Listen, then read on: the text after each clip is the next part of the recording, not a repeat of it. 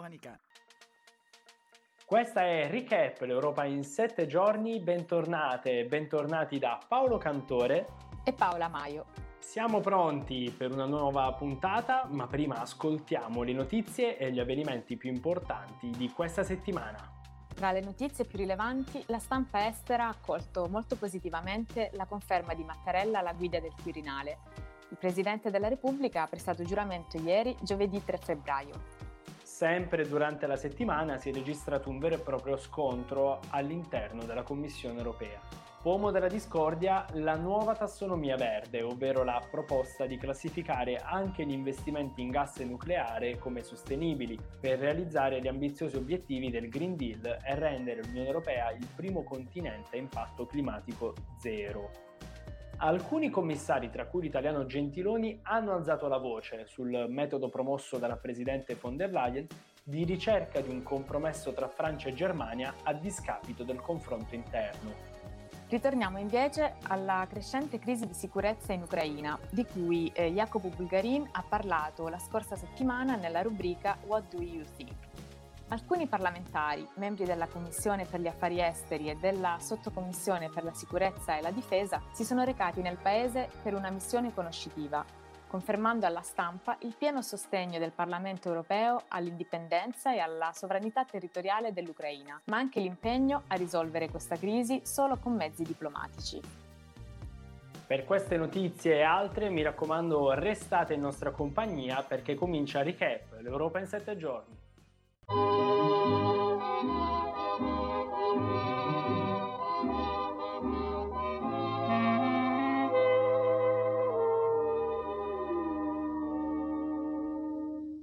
yeux qui font baisser les miens, un rire qui se perd sur sa bouche, voilà le portrait sans retouche de l'homme auquel j'appartiens.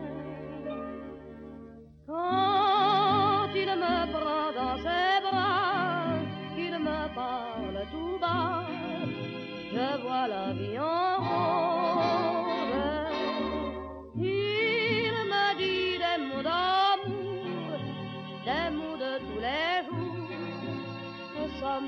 quelque chose. Il est entré dans mon cœur une part de bonheur dont je connais la cause.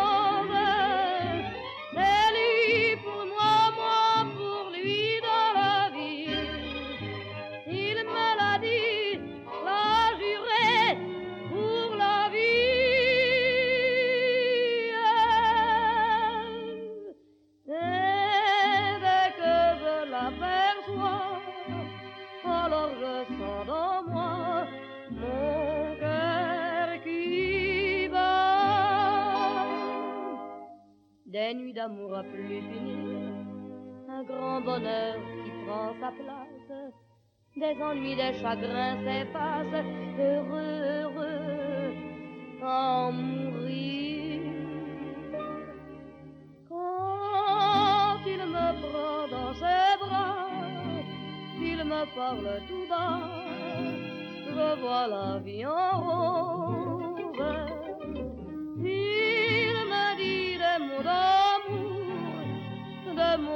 Les jours, et ça me fait quelque chose. Il est entré dans mon cœur une part de bonheur dont je connais la cause. C'est toi pour moi, moi pour toi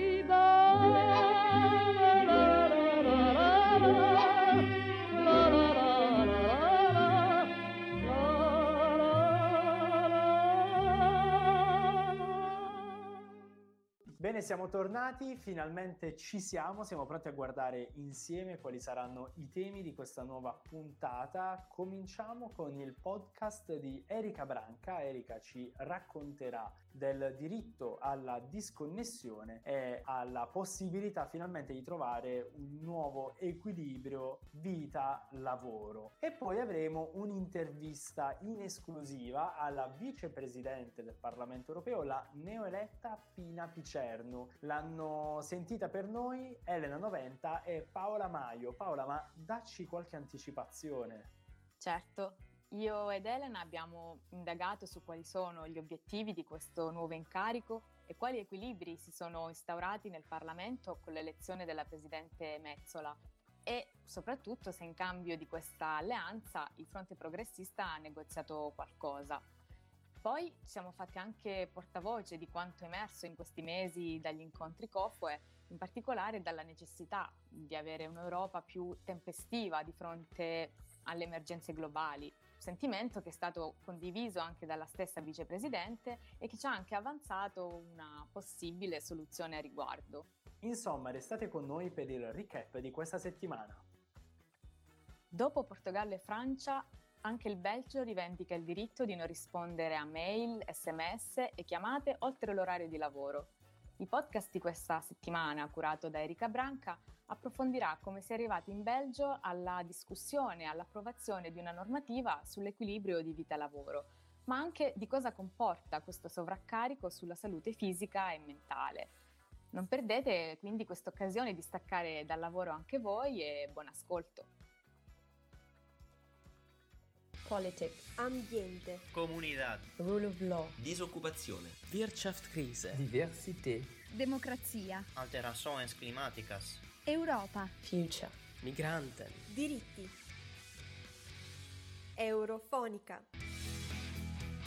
La giornata lavorativa è conclusa. Spegnete il computer, abbandonate le mail, rifiutate le chiamate Chiudete fuori le civette postali come zio Vernon in Harry Potter. Da oggi, se siete dipendenti della pubblica amministrazione belga, vi è concesso addirittura avere una vita privata fuori dal lavoro. Il Belgio ha infatti disciplinato il diritto alla disconnessione. I dipendenti pubblici avranno il diritto di non rispondere oltre l'orario lavorativo, a meno che non si presentino circostanze urgenti. Circostanze del genere avevo altri piani, ma se serve ci sono. Citazione del presidente Mattarella di sicura fama anche tra i cugini belgi. Ma come si è arrivati all'ora della disconnessione? Petra De Satter, ministra della pubblica amministrazione belga, ha spiegato che la legge servirà a cambiare una cultura per cui i lavoratori, anche a causa dell'atteggiamento dei datori di lavoro, sentono di dover essere sempre disponibili. Un modo di vivere la vita lavorativa che si è diffuso a macchia d'olio durante i mesi della pandemia, soprattutto per quei lavoratori e lavoratrici che con lo smart working hanno ritenuto di dover essere sempre connessi e a disposizione. L'intensificazione dei ritmi lavorativi e l'intrusione del lavoro nella vita privata sono variabili che incentivano grandemente il rischio di burnout, ovvero la sindrome che nasce come conseguenza di stress cronico sul posto di lavoro. La sindrome di burnout comporta senso di esaurimento o debolezza energetica, aumento dell'isolamento dal proprio lavoro, con sentimenti di negativismo o cinismo e ridotta efficacia professionale. Un malessere psicologico sempre più diffuso se si considera la difficoltà nel mantenere un equilibrio tra lavoro e vita vita privata, soprattutto in tempi di pandemia. Con la nuova normativa a salvaguardia del diritto alla disconnessione, il Belgio ha seguito l'esempio di altri paesi europei, tra cui il Portogallo. Il Portogallo nel 2018 ha registrato il più alto numero di lavoratori in burnout d'Europa. Infatti, per i portoghesi, la settimana lavorativa è una delle più lunghe, 39,5 ore. Più di loro lavorano solo ungheresi, polacchi e cechi, mentre lo stipendio medio annuo è tra i più bassi, 22,37 euro. Soltanto lo scorso anno il governo portoghese portoghese ha approvato una legge per cui i datori di lavoro con più di 10 dipendenti possono essere passibili di multe se inviano sms o email ai lavoratori fuori orario. Ancora in Francia, la convinzione che fosse necessario raggiungere un diverso equilibrio tra lavoro e vita privata si è concretizzata nel 2017, in un contesto nazionale in cui il 60% dei lavoratori segnala fattori di rischio che influenzano la propria salute mentale. Anche l'Italia in realtà, con il decreto 21 del maggio scorso, ha affermato il diritto alla disconnessione, seppur pur con misure non pienamente puntuali a tutela della forza lavoro. La diffusione e la portata del fenomeno del burnout ci chiama a riflettere sulla diffusa idea di società del lavoro e società della prestazione, per cui il lavoratore ideale è disponibile ed instancabile e quindi molto più simile ad una macchina che ad un individuo dotato di vita privata e perché no capace anche di oziare. Il Covid ha certamente evidenziato la necessità di maggiori tutele del work-life balance e sembra che in qualche modo anche i governi europei siano più sensibili all'argomento. Chissà che non possa venirne fuori qualcosa finalmente di positivo, scusate l'aggettivo, da questi due e più anni di pandemia.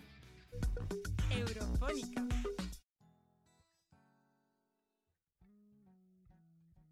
Bentornati in studio, abbiamo ascoltato Erika Branca, ma adesso prima di staccare i nostri cellulari e concederci il meritato riposo, vi proponiamo l'intervista che Elena Noventa e Paola Maglio hanno realizzato alla neoeletta vicepresidente del Parlamento europeo, l'italiana Pina Picerno che dovrà eh, raccogliere anche lei un testimone importante, quello politico lasciato dal presidente David Sassoli. Ascoltiamo per noi Paola Maio e Elena Noventa.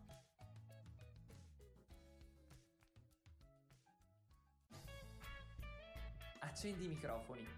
Eurofonica Interview.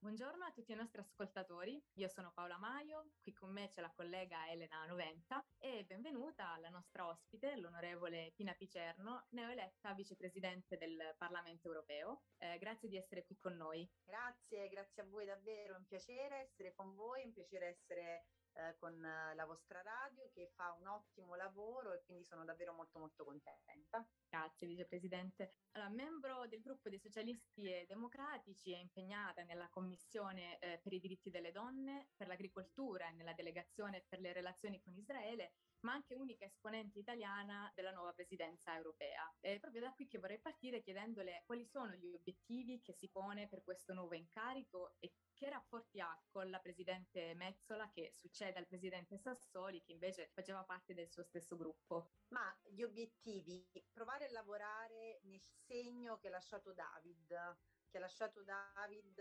all'interno del Parlamento europeo e all'esterno. David, eh, voi l'avete raccontato bene spesso, ha fatto cose importanti con voi, anche il ricordo di Antonio Megalizzi, anche appunto il ricordo al ruolo che la vostra radio ha svolto nel eh, provare a raccontare l'Europa. Ecco, la cifra di David è sempre stata quella di provare a ridurre in maniera consistente la distanza tra i cittadini e le istituzioni europee, che come voi sapete bene era anche un obiettivo che si era posto e che si poneva Antonio Megalizzi, che voi avete conosciuto di più e meglio di noi. E questa è stata proprio la cifra di David, provare a rendere il Parlamento europeo davvero la casa delle europee e degli europei. E io credo che in questo senso bisogna assolutamente continuare e quindi non soltanto celebrare la memoria di David, celebrando appunto il suo le sue indicazioni alte, importanti e il suo lavoro prezioso che è stato tanto ricordato, è stato detto ah, ha aperto il Parlamento alle donne vittime di violenza, ha offerto servizi senza tetto, ma quel lavoro lì non va soltanto celebrato, va continuato. E io in questo senso intendo assolutamente muovermi, raccogliendo le sue indicazioni preziose rispetto per esempio allo Stato di diritto, allo stato di avanzamento della democrazia dentro i nostri confini e all'esterno dei nostri confini, lavorando appunto per ridurre questa distanza, insomma mantenendo il ricordo di David sempre vivo ma onorandone la memoria continuando a, fa- a, fare sostanzialmente il suo lavoro. Rispetto a Roberta Mezzola, io la trovo una donna in gamba, lei più volte ha voluto ricordare il lavoro prezioso che è stato svolto da David e ha detto in più occasioni, anche in occasione del, del suo speech diciamo ufficiale quando è stata eletta presidente, di voler continuare in questo senso. Ecco, quindi io mi aspetto continuità e spero di insomma, continuare a lavorare sui temi importanti che hanno caratterizzato la presidenza di Davide.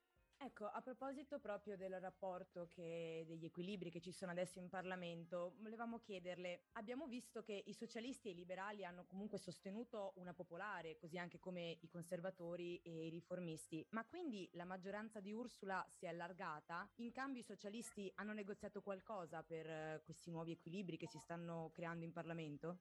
Allora, guarda, gli equilibri sono uh, numerici, sono più o meno sempre gli stessi, nel senso che voi sapete bene, perché lo avete raccontato, che il fronte progressista in realtà aveva perso le elezioni europee. Le elezioni europee sono state vinte due anni e mezzo fa dal fronte appunto uh, dei conservatori. Poi si è creata, si è nata diciamo un'alleanza politica che ha determinato un'importante stabilità dentro il Parlamento, un'importante stabilità. E un lavoro appunto forte coeso tra le diverse famiglie politiche. E questa unità è stata determinata anche dal contesto ovviamente dal contesto che abbiamo eh, attraversato e vissuto appunto con la pandemia. Era necessario erano necessarie delle risposte eh, forti. Next Generation EU nasce proprio per questo, non è un caso. Next Generation EU nasce grazie alla coesione, grazie alla capacità appunto di lavorare insieme delle diverse forze politiche. E in nome appunto di quell'alleanza e grazie a quell'alleanza voglio ricordare David è stato presidente per due anni e mezzo. E proprio per onorare quell'alleanza David ha scelto di non ricandidarsi alla presidenza del Parlamento europeo per rispettare e per onorare quell'accordo, quell'alleanza che ha permesso di fare tante cose, tutte molto importanti nel corso degli ultimi due anni e mezzo. Quindi che cosa è cambiato? È cambiato nell'ultimo periodo che alle forze politiche che già erano d'accordo su questa strategia, su questa alleanza, si stanno man mano aggiungendo altre voci. È, è successo in particolare qualcosa di importante dentro il CR, nel senso che con, con l'elezione appunto di un eh, un loro membro dentro il bureau del Parlamento perché è stato appunto eletto un, eh, un lettone moderato, sostanzialmente sono stati un po' isolati eh, i nazionalisti, eh, quelli che erano maggiormente problematici all'interno del gruppo. Quindi sì, è vero, qualcosa sta cambiando, nel senso che altri componenti di altre famiglie politiche si stanno allineando su una posizione che aveva già caratterizzato il lavoro di altre famiglie politiche fino a questo punto. Ecco. Bene, parliamo del lavoro che, che, ha finora svolto in Parlamento. Un grande risultato portato a casa dalla Commissione per i diritti delle donne è la risoluzione approvata lo scorso autunno dal Parlamento che include la violenza di genere tra gli eurocrimini. Cosa significa questo per la lotta al femminicidio e alla violenza di genere e seguiranno delle azioni normative vincolanti? Sì, vi ringrazio molto per, per, l'opportunità di poter raccontare il lavoro importante che ha fatto il Parlamento da questo punto di vista recependo quella che è davvero una vera e propria emergenza in Italia come in Europa. Sono davvero troppe le donne che vengono ogni giorno drammaticamente ammazzate dai loro partner o dai loro ex partner e il Parlamento europeo ha lavorato, devo dire, in maniera molto coesa perché tutte le cose che noi abbiamo votato sono state approvate con maggioranze molto molto molto larghe, quindi c'è una coscienza, c'è una consapevolezza da parte del Parlamento di dover intervenire e di farlo presto e tra le cose che sono state approvate voi citavate una misura molto importante che c'è la possibilità di inserire la violenza di genere tra i cosiddetti eurocrimini. Cosa sono gli eurocrimini? Sono quei crimini che sono appunto disciplinati proprio dal, uh, dall'articolo 83 del trattato perché sapete che la materia penale è di competenza degli Stati membri, però ci sono alcune eccezioni. Fanno eccezione appunto gli eurocrimini, che sono quei crimini che si caratterizzano per il carattere allora transnazionale, per la loro gravità naturalmente e per il fatto che si richiede necessario un intervento diretto da parte delle istituzioni europee. Il Parlamento intanto ha votato, ora la decisione spetta al Consiglio, come voi sapete.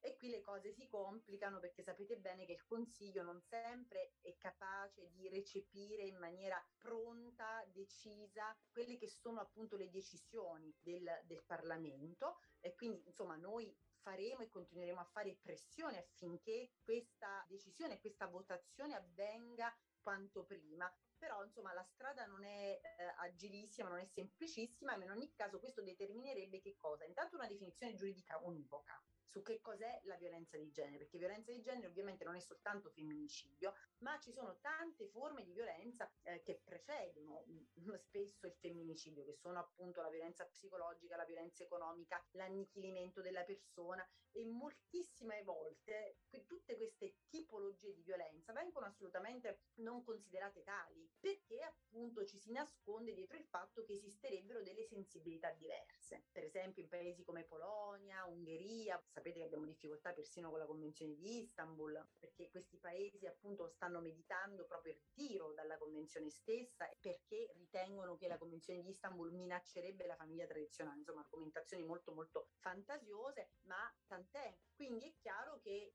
la definizione univoca dal punto di vista giuridico priverebbe questo dibattito di un carattere eh, nazionale, ideologico, che molto spesso si aggiunge ai problemi che già esistono e quindi sarebbe davvero molto importante, sarebbe appunto come dotarsi di una specie di cassetta degli attrezzi, chiamiamola così, che è uguale per tutti quanti i paesi, per tutti quanti gli stati membri e questo ovviamente potrebbe determinare una reazione molto più opportuna a questo dramma che purtroppo è sotto gli occhi di tutti. Eh. Sempre restando in tema di parità di genere, secondo l'agenda 2022 a febbraio verranno discusse una serie di normative sulla trasparenza salariale che si auspica indurranno le aziende a prendere provvedimenti per le differenze di salario proprio tra uomini e donne che ricoprono gli stessi ruoli, che anche questa possiamo aggiungerla tra, le, tra i vari tipi di violenza sicuramente. Ah, certo. È ottimista sulla riuscita di questa iniziativa e quali sono gli ostacoli più rilevanti? Come sai si sta negoziando proprio in queste settimane in cui, perché è stata presentata la direttiva, come voi sapete, sulla trasparenza salariale, è stata una battaglia che il gruppo dei socialisti ha condotto con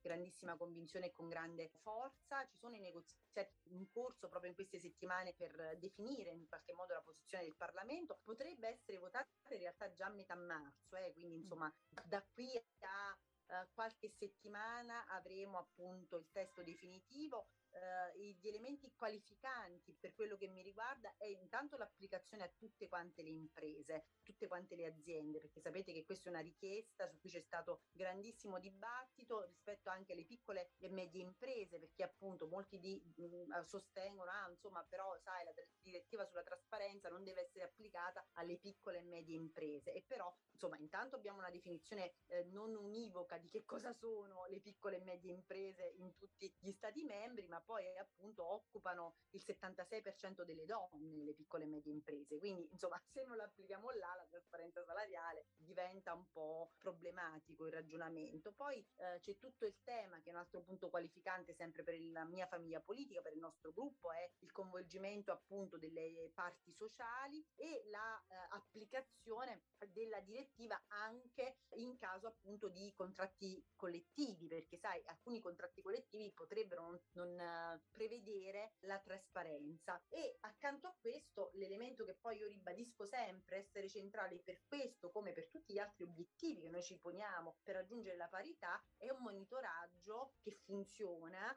ma per funzionare il monitoraggio deve essere accompagnato da sanzioni perché qua io ve lo dico voi siete due giovani donne cioè non è accettabile che per tutto noi abbiamo target con sanzioni se non vengono raggiunti. Questo vale per il Green Deal, vale per ogni cosa. Quando invece ragioniamo di cose che riguardano i diritti delle donne, si tratti di trasparenza salariale o di vari step della strategia, per esempio sulla parità presentata alla Commissione, non c'è mai un meccanismo di sanzioni se non vengono raggiunti gli obiettivi e questa cosa è francamente inaccettabile. Allora io mi auguro e spero che anche su questo, così come tutti gli obiettivi che noi ci diamo, finalmente venga introdotto un meccanismo che preveda delle sanzioni nel caso in cui questi obiettivi, non questi target, non vengono raggiunti. E rimanendo sempre in tema di sfide per l'Europa, è in corso ora la conferenza sul futuro dell'Europa, occasione in cui i cittadini hanno la possibilità di dire la loro sulle iniziative che l'Europa dovrebbe promuovere maggiormente, ma anche su ciò che andrebbe cambiato. È proprio da qui che emerge la necessità di avere un'Europa più tempestiva di fronte alle sfide e alle emergenze globali. Basti pensare alla situazione delle donne ora in Afghanistan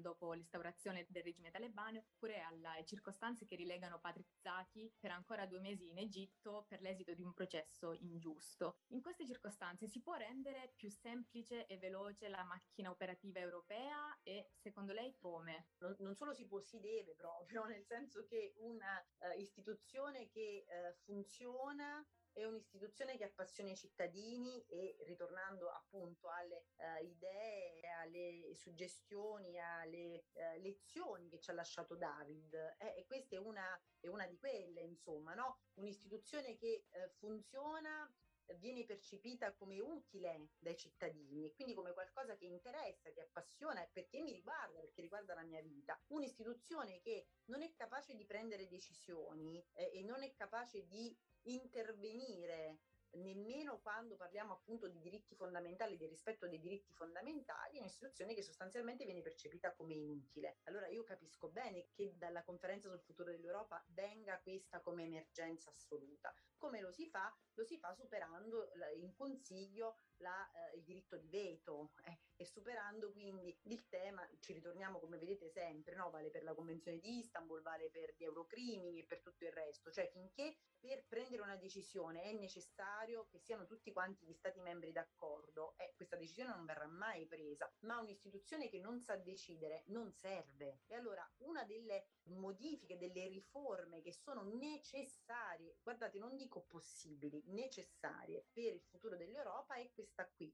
Anche il presidente Macron, quando è intervenuto a Strasburgo, ha eh, detto parole, ha enunciato parole di grande chiarezza, no? parlando della necessità anche di superare il diritto uh, di veto e di semplificare il meccanismo di decisione all'interno del Consiglio. E per me questa cosa qui rimane assolutamente fondamentale. Così come rimane fondamentale, tu hai citato alcune delle uh, emergenze su cui l'Europa è intervenuta in maniera uh, tardiva all'interno di un quadro che era già deteriorato. Eh? E allora questa cosa qua non può più accadere. Cioè, io se immagino l'Europa che, che, vorrei, l'Europa che mi piacerebbe, immagino un'Europa che continua a essere sempre di più faro rispetto ai diritti umani e al rispetto della democrazia, perché poi le due cose camminano insieme, cioè eh, dove c'è democrazia c'è il rispetto dei diritti umani, dove non c'è democrazia è più complicato, naturalmente non c'è il rispetto dei diritti umani. E, e naturalmente questa è la cifra dell'Europa cioè lo dicevo anche all'inizio, valutare lo stato di avanzamento della democrazia dentro i confini ma anche all'esterno, ma la capacità anche di intervenire in maniera tempestiva prima che il quadro sia appunto deteriorato. Lo vediamo per esempio in Russia con quello che sta succedendo tra Russia e Ucraina proprio in queste ore. Allora, bene lo stanziamento dei soldi da parte della Commissione per assistere la popolazione, ma non basta. Quello che manca è una capacità di iniziativa politica e diplomatica efficace rispetto alla politica eh, estera e su questo bisogna assolutamente intervenire tempestivamente per disen- ridisegnare diciamo un'Europa nuova che funzioni per davvero. Vicepresidente, in chiusura, un'ultima battuta riguardo la politica estera. Non passa inosservato ovviamente l'esito delle elezioni di domenica scorsa in Portogallo, che mostra una chiara maggioranza assoluta dei seggi per il Partito Socialista. Crede che nel post pandemia questo sentimento possa riemergere in Italia e in Europa?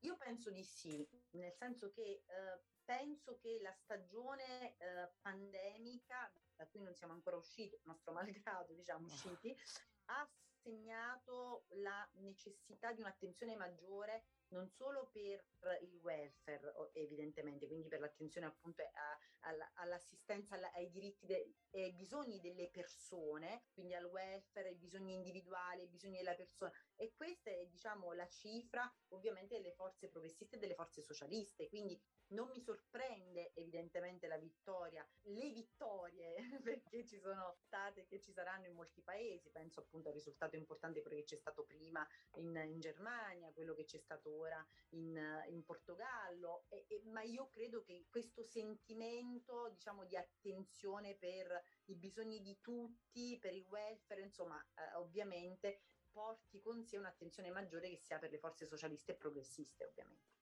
Bene, noi abbiamo concluso, la ringraziamo, vicepresidente Picerno, è stato un piacere averla con noi Grazie. ai nostri microfoni e un saluto anche a tutti i nostri ascoltatori e vi diamo appuntamento alla prossima. Grazie. Grazie, grazie a voi davvero, grazie. Eurofonica. Bene, eccoci alla fine di questa puntata. Io spero che i contenuti vi siano piaciuti e se volete dirci la vostra, e, ma anche rimanere sempre aggiornati su ciò che accade in Europa, potete seguirci sulle nostre pagine di Instagram, Twitter e Facebook. E non dimenticate il nostro sito internet raduni.org sul quale potrete ascoltare non solo questa puntata con tutti i suoi contenuti, ma anche le puntate e i contenuti delle scorse settimane. Questa volta è vero, siamo giunti alla fine. Fateci sapere sui nostri canali social se questa puntata vi è piaciuta. Tra l'altro abbiamo mantenuto una promessa, quella di finire prima di Sanremo. A proposito di Sanremo, a proposito di Sanremo c'è la nostra Marta Gigli eh, in diretta dall'Ariston per aggiornarci su tutte le novità riguardo alla settimana sanremese. Quindi continuate a seguirci, a seguire Eurofonica. Ci vediamo la prossima settimana con un'altra puntata di Recap.